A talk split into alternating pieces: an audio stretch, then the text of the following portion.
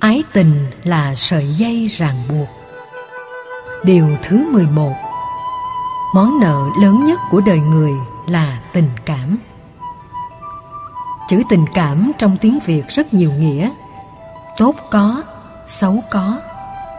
Tình cảm trong ngữ cảnh này không phải là tình cảm giao tế trong xã hội giữa người thân với người thân, người dân với người dân.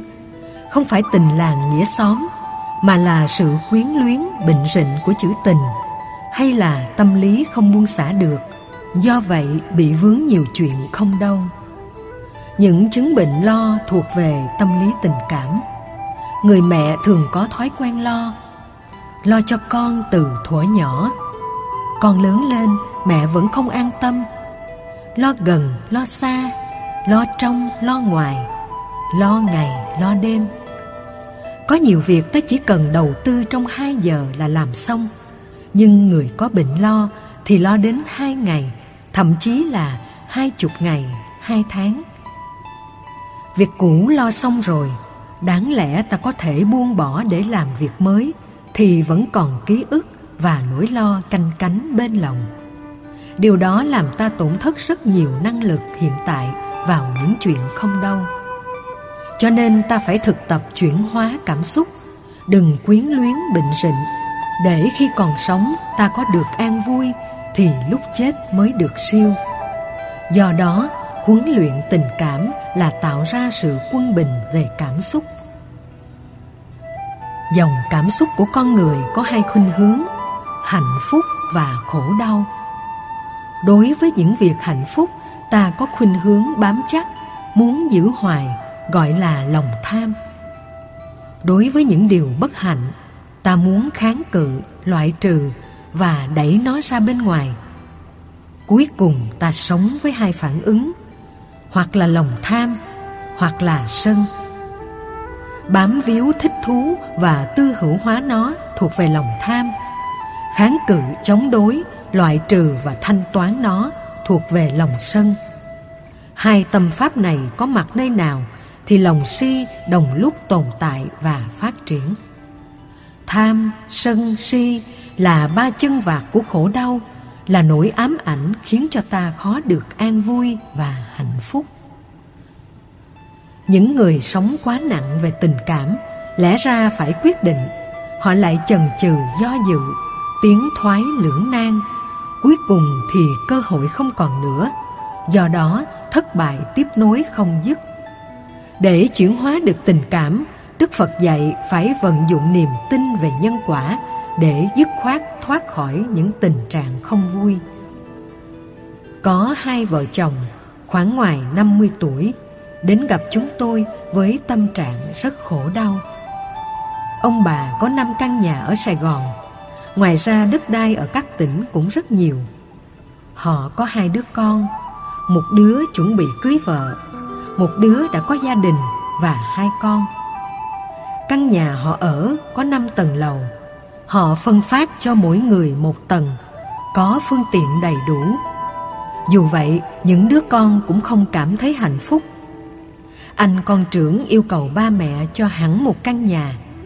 Bà bảo, Hãy chờ sau khi ba mẹ chết Thì sẽ để lại di chúc cho con, Cũng đâu có muộn gì. Bây giờ các con sống chung với ba mẹ cho vui. Còn cái mà ở nhà riêng Thì ba mẹ sống với ai? Nhưng anh ta không chịu sống chung. Cuối cùng, anh không thèm nhìn mặt ông bà, Khiến bà rất khổ tâm.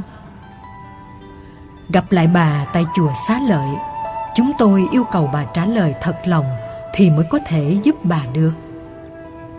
Bà có thật sự thương hai đứa con không? Bà nói nếu tôi không thương con thì thương ai bây giờ? Đó là điều tốt.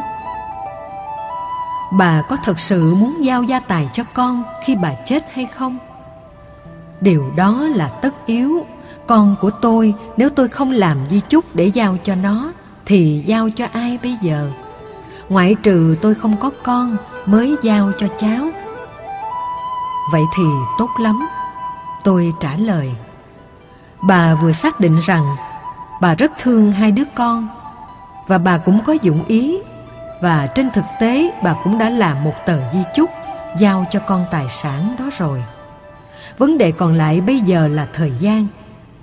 Vấn đề thứ hai là bà chưa an tâm giao cho con trong khi chúng còn quá trẻ tuổi, chưa được 30 tuổi, cả một gia tài là căn nhà độc lập. Bởi nó có thể ăn chơi mà không nhìn thấy sự đóng góp khổ cực của ba mẹ trước đây, từ đó có thể phá sản gia tài. Đó là mối lo của bà phải không? Bà nói, phải lắm. Chúng tôi yêu cầu bà hãy an tâm, bởi bà có lo cũng không giải quyết được gì. Không phải do bà lo mà căn nhà đó không bị mất, hay bà không lo thì nhà cửa còn y nguyên. Mất hay không còn thuộc về điều kiện và nhân duyên. Bây giờ có gia tài và sự nghiệp đủ đầy, nhà cửa dư giả, nếu có ý trao cho nó thì cứ trao, con cái sẽ biết ơn. Bằng không nó nghĩ rằng ba mẹ keo kiệt, không muốn cho, rồi sanh tâm bất hiếu, thì cũng không lợi ích gì. Dầu sống chung trong nhà mà con cái không nhìn mặt, cha mẹ hờn dỗi nói con bất hiếu nên sinh ra chửi mắng. Cuối cùng cả một gia đình không hạnh phúc, mất hết niềm vui. Chúng tôi khuyên, trong một tuần bà hãy chia gia tài cho hai đứa con. Và bà đã làm theo.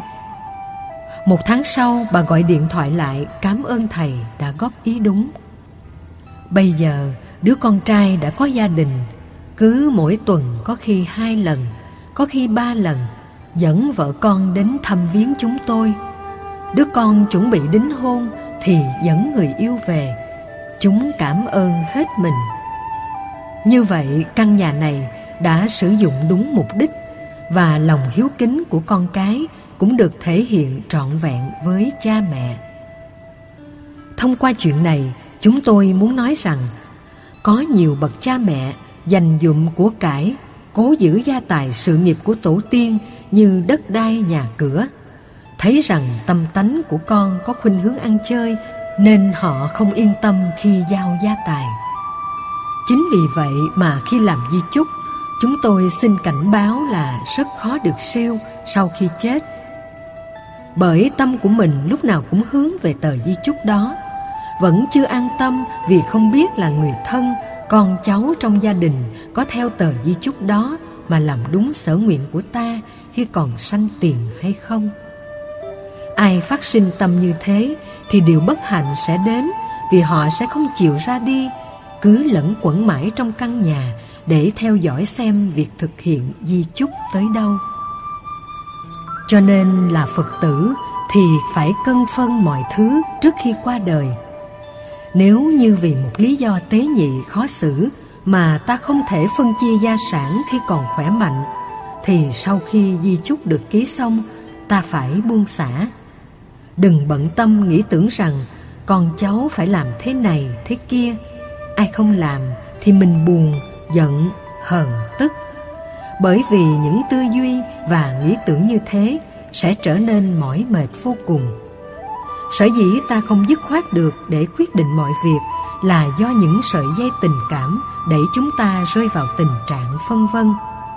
Cho nên tốt nhất cứ làm hết bổn phận và trách nhiệm của mình, xong rồi ta phải dứt khoát. Đó là người có kiến thức về nhân quả là người sống được tinh thần của bậc trí. Nhờ vậy biết nhìn xa, trông rộng, quyết định việc gì, thành công việc đó.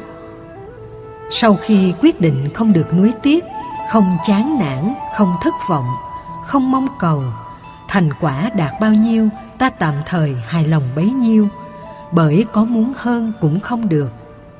Làm như thế không có nghĩa là ta đang đầu hàng số phận. Nhân cộng duyên tạo ra kết quả. Khi duyên và nhân như thế thì thành quả chỉ chừng đó mà thôi. Cho nên thay vì buồn tuổi chán nản ta nên hài lòng. Vấn đề sẽ được tháo mở sẽ trở nên sáng và khai thông. Ai sống nặng về tình cảm thì sẽ khổ đau. Ăn không ngon ngủ không yên do cảm xúc rất nhiều. Họ thường rất nhạy cảm. Đi ra đường Người ta nói bóng gió. Nhiều khi nói ông A, ông B Mình có cảm giác là người ta ám chỉ Người ta nói xấu mình. Nên về khổ đau Ăn không no, ngủ không yên Trằn trọc, băn khoăn, giấc chẳng lành Người mà dứt được món nợ tình cảm Sẽ được nhẹ nhàng, tinh tấn tu hành Và giải thoát được khỏi luân hồi sanh tử Có nhiều người có mối quan hệ vợ chồng thường lục đục, không tâm đầu ý hợp.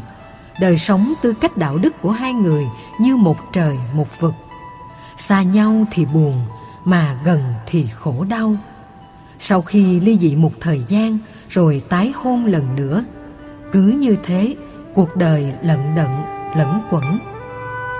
Nhiều người vẫn biết đó là món nợ tình cảm do mình thích ngọt, thích ngon, thích bùi, ai nói gì chiều theo ý ta thì thích ủng hộ trên thực tế nó đang biến ta thành nô lệ vì ta đang bị họ xỏ mũi sai khiến bằng những lời ngọt mật chết ruồi cho nên người vượt qua được tình cảm thì sống bằng lý trí.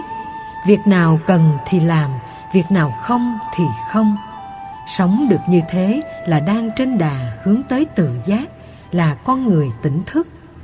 Là người phật tử thì phải có thói quen ứng xử như thế để được bình